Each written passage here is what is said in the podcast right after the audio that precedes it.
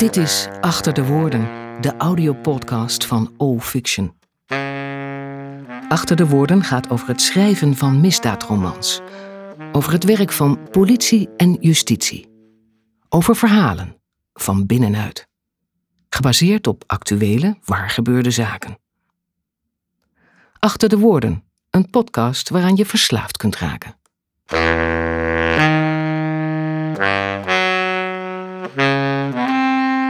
Ieder kwartaal publiceert Achter de Woorden een nieuw fragment uit de reeks Severijn en Govaert of een kort verhaal als voorstudie voor deze misdaadromans. Achter de Woorden doet verslag van persoonlijke ervaringen uit de wereld van politie en justitie.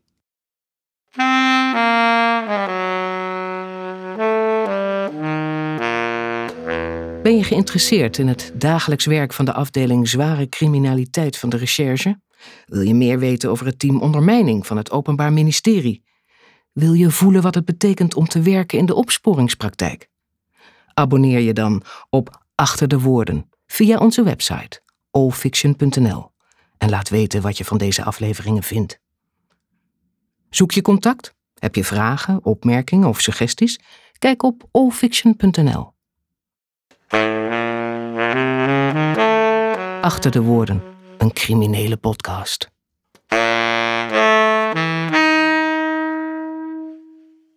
Mijn naam is Maud Koppes.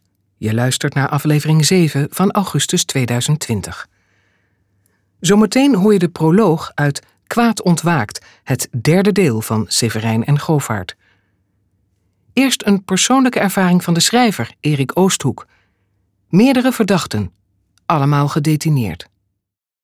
Snelrecht, snel, zorgvuldig en op maat. De zittingsbode legt een laatste notitie op het werkblad van de griffier. Achter hem domineert een zwart-wit foto die de hele achterwand van de nog lege zittingszaal beslaat. Stapels dossiers in wankel evenwicht. Een eindeloze hoeveelheid. Symbool voor de waarheidsvinding. Ik loop met regelmaat een dagje mee met een jonge vrouwelijke officier van justitie. Vaste routine. In de toga-kamer pulkt ze het postelastiek los waarmee haar bef vastzit aan de kleerhanger. Ik ben er door de jaren heen al drie kwijtgeraakt. De stapel dossiers voor vanmiddag is ruim 10 centimeter hoog. Dit weekend heb ik alles doorgewerkt wat ervoor ligt. Weinig verheffend. Soms werkt al die recidive vreselijk deprimerend. Alles lijkt dan zo uitzichtsloos. De bode laat ons de zaal binnen. Ik kijk omhoog. Het veiligheidsscherm voor de dubbelbeglaasde panelen van de publieke tribune is omlaag gedraaid en sluit het zicht op de zaal af. De toegangsdeur beneden is nog op slot. De griffier, op palen van hakken, is al aanwezig. De officier groet met een vrolijk goedemiddag. Het hoi van de gerechtssecretaris klinkt vermoeid. Ze rommelt in haar handtas, telefoon, rolletje pepermunt. Deze vrouw ziet de complete dossiers als eerste, kent ze soms beter dan de rechter. Wat is belastend voor de verdachte? Wat is ontlastend? Zijn er speciale omstandigheden? Kunnen de feiten bewezen worden verklaard? Ze start haar computer op, spuit ondertussen wat parfum achter haar oren en in haar decolleté en bereidt zich voor op een middagje snelrecht. Veel voorkomende criminaliteit. Zes zaken op een middag. Zakkenrollen, winkeldiefstal, drugs. Dat soort ellende. Zorgvuldig, snel en op maat. Recht doen aan de belangen van dader, slachtoffer en maatschappij. Een directe reactie op veel voorkomende criminaliteit. De samenleving moet merken dat er iets gebeurt. De meeste van de verdachten van deze middag zijn recent veroordeeld voor eerdere delicten. De officier mikt de stapel stukken op tafel en laat haar boodschappentas in een dossierkast verdwijnen. Ze praat ontspannen met de griffier over administratieve missers in het dossier en controleert ondertussen het hoog-laag mechanisme van haar computertafel. Officieren van justitie, onderdeel van de staande magistratuur, voeren tijdens een rechtszitting dan ook staande het woord. Hun tafels moeten bij het gaan staan en zitten omhoog en omlaag kunnen. Omhoog werkt, omlaag ook. Maar vlak voor de laagste stand bereikt is, klinkt er een knarsend geluid. De middenbalk onder het tafelblad kraakt het huis van de desktopcomputer die eronder staat. Lichte onrust. Het duurt even voor de officier de juiste hoogte gevonden heeft. Die middag zal het nog een paar keer misgaan. De politierechter komt gehaast binnen. De derde vrouw. Midden dertig, spijkerbroek, blauwe blouse, lage laarsjes met een korte hak. Ze mikt toga en bef op de lege stoel naast de haren en ploft neer. Ze schikt haar halflange, donkere haar in de spiegelende monitor, hanteert snel een rode lippenstift, kijkt op haar horloge en doet dan pas haar toga aan. Daarna strikt ze haar bef. Ze is klaar voor wat komen gaat. Ik denk aan wat de officier me eerder vertelde. Het zwart van haar toga symboliseert gelijkheid. Het wit van haar bef staat voor neutraliteit. Geen van de partijen in een rechtszaak mag bevoordeeld of benadeeld worden. Ieder is qua uiterlijk zijns opponents gelijke. De bode verschijnt weer. Verdachte, raadsman en tolk zijn verlaat. De rechter vloekt en mompelt iets onverstaanbaars. Ook de officier krijgt het pest in. Vrijdag is voor ons de drukste dag van de week en nu zitten we hier verdorie niks te doen. De eerste zaak. Politie niet goed. Twintig minuten later opent een vrouwelijk teamlid van beveiliging, bewaking en vervoer de deur.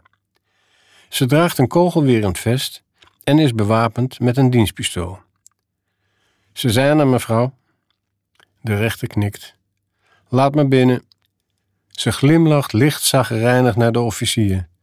Aan jou de eer, dit is jouw feestje. Ze zet haar microfoon aan. Boven mij gaat het veiligheidsscherm van de publieke tribune omhoog. Er zit niemand. De verdachte is een Marokkaanse man, naar later blijkt geboren in 1964. Zijn raadsman, een kleine Indonesiër, maakt een onduidelijk excuus. De tolk komt binnen, 22 minuten te laat. De rechter opent de zitting met de vaststelling dat het 14 uur 22 is, checkt zoals gebruikelijk de identiteit van de verdachte, vraagt wanneer hij naar Nederland gekomen is en of hij onze taal spreekt. Jaar 1988. Verstaan wel, ik spreek hem niet goed. De officier van justitie krijgt het woord. De tenlastelegging komt er, kort weergegeven, op neer dat verdachte primair op 22 april 2018 te Amsterdam Noord gedurende de voor het nachtrust bestemde tijd heeft ingebroken in een kelderbox aan het Breed en daar heeft weggenomen een elektrische fiets van het merk Focus X. Secundair, een uur later in dezelfde box heeft gepoogd een tweede elektrische fiets van hetzelfde merk weg te nemen. Tijdens deze laatste actie heeft de politie verdachte aangehouden op heterdaad. Negen eerdere veroordelingen. De officier pakt uit. Het strafblad van de verdachte beslaat 25 pagina's. Eerdere veroordelingen in 2014, 2015, 2016 en 2017 voor een totaal van 10 maanden gevangenisstraf. De verblijfsvergunning van de man is verlopen. Hij is sinds 1999 ongewenst vreemdeling. Hij moppert zachtjes tegen zijn tolk, maar de rechtbank negeert dat. Verdachte had bij aanhouding een flipper op zak. Een buigbaar plastic plaatje dat inbrekers gebruiken om tussen deur en kozijn te schuiven en zo de dagschoot, het sluitmechanisme van de deur, open te duwen. De verdachte protesteert. Ik deed niets, mevrouw. Rookte sigaret. Politie hoort knal. Niet goed. Halve waarheid. Niet eerlijk. Politie niet begrijpen. Knal van deur. Niet van mij. Deur waait open, deur waait dicht. Wind doet dat. De officier vervolgt. Een half uur later heeft de politie in het bestelbusje van verdachte de verdwenen elektrische fiets van het merk Focus X aangetroffen. De raadsman bladert in zijn notities, reageert niet en blijft volstrekt passief. De officier vraagt de verdachte of hij ooit een van de zaken waarvoor hij veroordeeld is bekend heeft. De man haalt zijn schouders op en zwijgt. Volgt de eis. Drie maanden met aftrek. De rechter doet direct uitspraak. Acht diefstal bewezen en vonnist conform de eis. De verdachte komt over een week vrij en wordt daarna in vreemdelingendetentie geplaatst. De tweede zaak. Hars niet erg, mag wel. Een Albanees, geboren in 1971. Hij is gepakt met harddrugs, 991 gram cocaïne. De man huilt. Is naar Nederland gekomen om geld te verdienen voor zijn kinderen. Heb smoes verteld. Zij denken ik lig in ziekenhuis. Had geen geld voor een hotel, sliep bij landgenoten, deed een vriendendienst. Taswerk brengen voor wat geld. Hadden gezegd dat het hars was. Is niet erg, mag wel. Een jonge, energieke raadsvrouw, rood gehakt. Verdachtesvrouw is vorig jaar verongelukt. Kinderen zijn alleen in Albanië. Verdachte heeft een bipolaire stoornis. De advocaten meldt dat de familie van de man aanbiedt een boete van 5000 euro te betalen, op voorwaarde dat hij direct vrijgelaten wordt. Het wordt doodstil in de zittingszaal. Een poging tot afkopen van gevangenisstraf, tot onderhandelen met justitie. De advocaten schrikt er zelf van. Ze bloost een beetje. Ze is ook maar gestuurd. IJs, zeven maanden onvoorwaardelijk met aftrek. Uitspraak, zes maanden onvoorwaardelijk met aftrek. De derde zaak. Vier doodskoppen. Een Roemeen, geboren in 1987. Er staan vier doodskoppen in zijn nek getatoeëerd. Verdachte zou een telefoon gestolen hebben in een karaokebar. Hij ontkent. Zit nu zes weken vast. De man heeft een forse hoofdwond. Hij beschuldigt de politie van mishandeling. De politie toont in getuigenverhoren van twee collega's aan dat de man in de eerste nacht in de politiecel zelf zijn hoofd tegen de muur geslagen heeft. Strafblad, eerdere veroordelingen in 2016 en 2017 voor het gebruik van een vals paspoort en diefstal in vereniging. De morele verontwaardiging van de officier is groot. Ze eist twee maanden met aftrek. De raadsvrouw acht de tenlastelegging niet wettig bewezen. De telefoon is in een bloembak gevonden. Is de verdachte die buiten aangehouden werd wel dezelfde man die de eigenaresse van de telefoon in de garderobe gezien heeft? De officier wordt boos. De aangeefster zag het gebeuren en is de man zelf gevolgd. Zij heeft volgens het dossier de verdachte de telefoon zien weggooien. Uitspraak: Het gedrag van de verdachte is qua brutaliteit vergelijkbaar met zakkenrollerij. Twee maanden met aftrek. De vierde zaak. Ik had honger, twee kinderen thuis. Twee Roemeense broers, geboren in 1992 en 1996. Een raadsman en een raadsvrouw. Poging tot diefstal, zakkenrollen. De twee sluiten in een Jumbo-supermarkt een klant in. Een van hun handen verdwijnt in de tas van de vrouw. Ook worden er twee pistoletjes gestolen. De jongste broer bekent de diefstal van de broodjes. Ik had honger. Twee kinderen thuis. Een zakkenrolteam van de politie heeft alles op foto vastgelegd. Ook de beelden van de beveiligingscamera's bevestigen het ten laste gelegde. Uit het dossier wordt de jongste broer geciteerd tijdens het verhoor van de rechtercommissaris. Stelen is mijn beroep. De officier benadrukt het strafblad van beide broers. Meerdere veroordelingen, ook in Duitsland, wegens zakkenrollerij, diefstal en handel in soft- en harddrugs. Ik word hier zo moedeloos van. De heren doen alsof ze zielig zijn, alsof ze enorme spijt hebben, alsof het komt door drank en drugs. Een paar weken na hun laatste vrijlating zitten ze opnieuw vast voor zakkenrollen. Dit is mobiel banditisme. IJs, vier maanden onvoorwaardelijk met aftrek. Uitspraak, schuldig, vijf maanden onvoorwaardelijk met aftrek. De raadslieden zijn niet aan het woord geweest. De vijfde zaak. Twee keer slechts. Twee verdachten. Een Nederlands-Algerijnse vrouw, geboren in 1996, en een Algerijnse man, geboren in 1994. Beide wonen in Brussel. Een strafblad van 36 pagina's. Het stel is twintig keer eerder aangehouden in België voor winkeldiefstal in vereniging. De vrouw ontkent verontwaardigd. Dat is niet waar, dat is gelogen, twee keer slechts. De tenlastelegging betreft winkeldiefstallen bij meerdere winkels in Amsterdam Centrum. Een zakkenrolteam van de politie heeft het stel lange tijd gevolgd en is in meerdere gevallen getuige. In de auto van de man is een buit aangetroffen met een totale waarde van 2147 euro en 3 cent. Beide verdachten gebruiken een met aluminiumfolie geprepareerde boodschappentas, waardoor het winkelalarm bij de detectiepoortjes niet afgaat. De rechter is uiterst precies in haar zoektocht naar waarheidsvinding.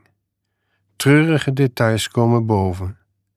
De man heeft een vrouw met drie kinderen in Algerije. Bij zijn vriendin in Brussel heeft hij nog twee kinderen. Eis tegen de man, tien weken met aftrek, tegen de vrouw een geldboete van duizend euro. De raadsman van de vrouw betoogt dat zijn cliënt niet wist dat haar vriend niet betaald had, vraagt vrijspraak. Zijn collega heeft geen behoefte aan repliek. Uitspraak, waar het de man betreft. De rechter acht een en ander wettelijk en overtuigend bewezen. Acht weken onvoorwaardelijk met aftrek. Zij acht het ongeloofwaardig dat de vrouw van niets wist en acht haar medeplichtig. Vier weken onvoorwaardelijk met aftrek. De zesde zaak. Ik wil mijn broeken terug. De verdachte is geboren in Riga, Letland, in 1990. Hij is AIDS-patiënt, afgekikt van harddrugs en gebruikt sindsdien methadon. Hij heeft een strafblad en is meerdere malen veroordeeld wegens diefstal hier en in verschillende buitenlanden. De rechter leest voor wat hem te lasten wordt gelegd: meervoudige winkeldiefstal. Daarnaast eist de officier ten uitvoerlegging van een eerdere voorwaardelijke straf wegens diefstal. De verdachte is verontwaardigd en ontkent categorisch. Hij heeft de drie broeken die in zijn rugzak zijn gevonden wel degelijk betaald. Alleen is hij het bonnetje kwijt.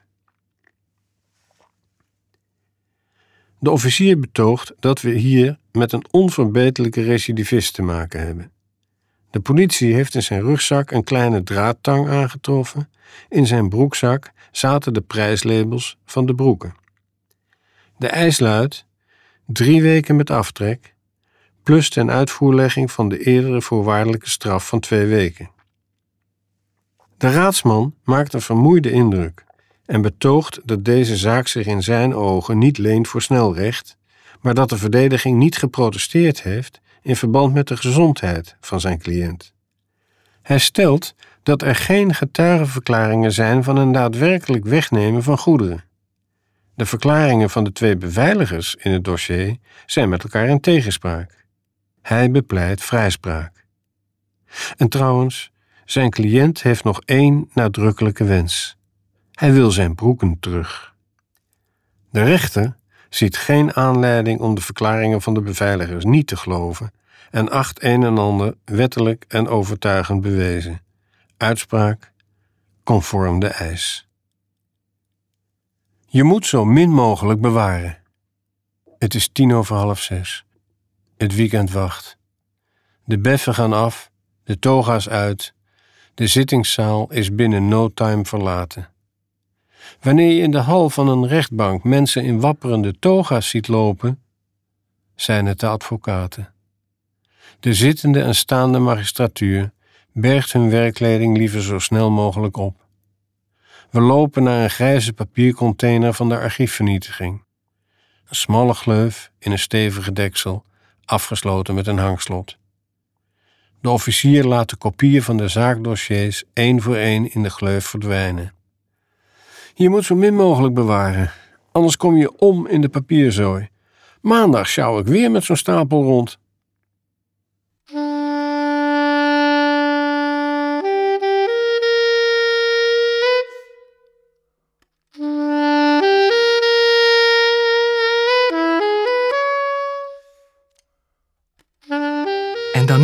De proloog uit Kwaad ontwaakt, het derde deel van Severijn en Govaert.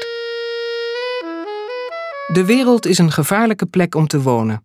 Niet vanwege de mensen die kwaad willen, maar vanwege de mensen die daar niets tegen doen. Albert Einstein. Minder, minder, minder. De politiek liet het bij kreten. Den Haag liet zijn eigen bevolking in de steek. Hij zelf deed er tenminste wat aan. Bescheiden, maar toch. Telkens eentje minder. Op de vlucht, terug naar huis, of simpelweg gewond of dood. Hij telde ze dagelijks, de vreemdelingen. Het werden er te veel. De vorige keer dat hij de Marokkaan zag, wist hij het zeker. Eentje minder. Deze. Een loverboy aan het begin van een carrière in de mokromafia. Zo'n kaal opgeschoren hoofd, bovenop zwart stekeltjeshaar, zwart leren jek, goed gekleed, Versace, afgetraind. Dit was de zoveelste keer dat hij hem zag. Nu voor de derde keer met hetzelfde meisje. Blond, een jaar of achttien. Beetje ordinair. Een hoer. Hij verachtte dat soort meiden. Altijd op hetzelfde bankje aan de rand van de vijver in het midden van het park. Avondmensen. Zij woonde vast in de buurt. Nu ging het gebeuren. Nog honderd meter. Dan was er één minder. De zon was net onder, tegen negenen. De twee zoenden innig, geheel verloren in elkaar. Haar witte handen op zijn rug en zijn schouder. Lange, fel roodgelakte nagels. Dertig jaar geleden had hij ze gezien, soortgelijke nagels. Hun gezin reed in een goedkope huurauto door het Spaanse binnenland op weg naar Madrid. De familie ging naar het Prado. Moeder had gezegd dat een museum goed voor hen was. Vivienne en hij waren nog te jong om te protesteren. Opeens Policia de Trafico. Een verkeersongeluk. Een geschaarde tankwagencombinatie. Onder de aanhanger een vermorzelde Morris Mini. Uit het wrak stak een witte onderarm, een linkerhand met felrode nagels. Een lillende klauw in een verstilde kramp. Meer was er van de bejaarde bestuurster niet zichtbaar. Het beeld was hem altijd bijgebleven. Het leven ingehaald door de dood. Nog zo'n dertig meter. Het moment naderde. Hij liep over de rand van het gras, links van het pad. Het grind maakte te veel lawaai. Nu kwam het aan op timing en precisie. Hij haalde het wapen uit de zak van zijn regenjas, schroefde de demper op de loop. Wanneer je maar normaal deed, viel het niemand op wat je aan het doen was. Nog vijftien meter. Vijftien patronen, één moest genoeg zijn. De hondenriem bungelde rond zijn nek. Hij liep rustig door en mikte op de rug. In het midden moest hij raken, tussen die twee witte handen, in de ruggengraat. Trekkerdruk. Op het moment dat de slagpin naar voren schoot en het schot afging, deed zij haar ogen open. Voorvoelde, begreep. De kogel raakte de rugwervel van de jongen op het moment dat ze haar vriendje van zich afduwde. Weg, weg van de naderende dood. Ze was te laat. Erger nog, ze had zijn bleekwitte gezicht met de montuurloze bril gezien. Ze had in haar geheugen vastgelegd wat hij geheim wilde houden. Het moest. Weer die zachte plof. in de borst. Daarna de derde maal, point blank, in haar voorhoofd.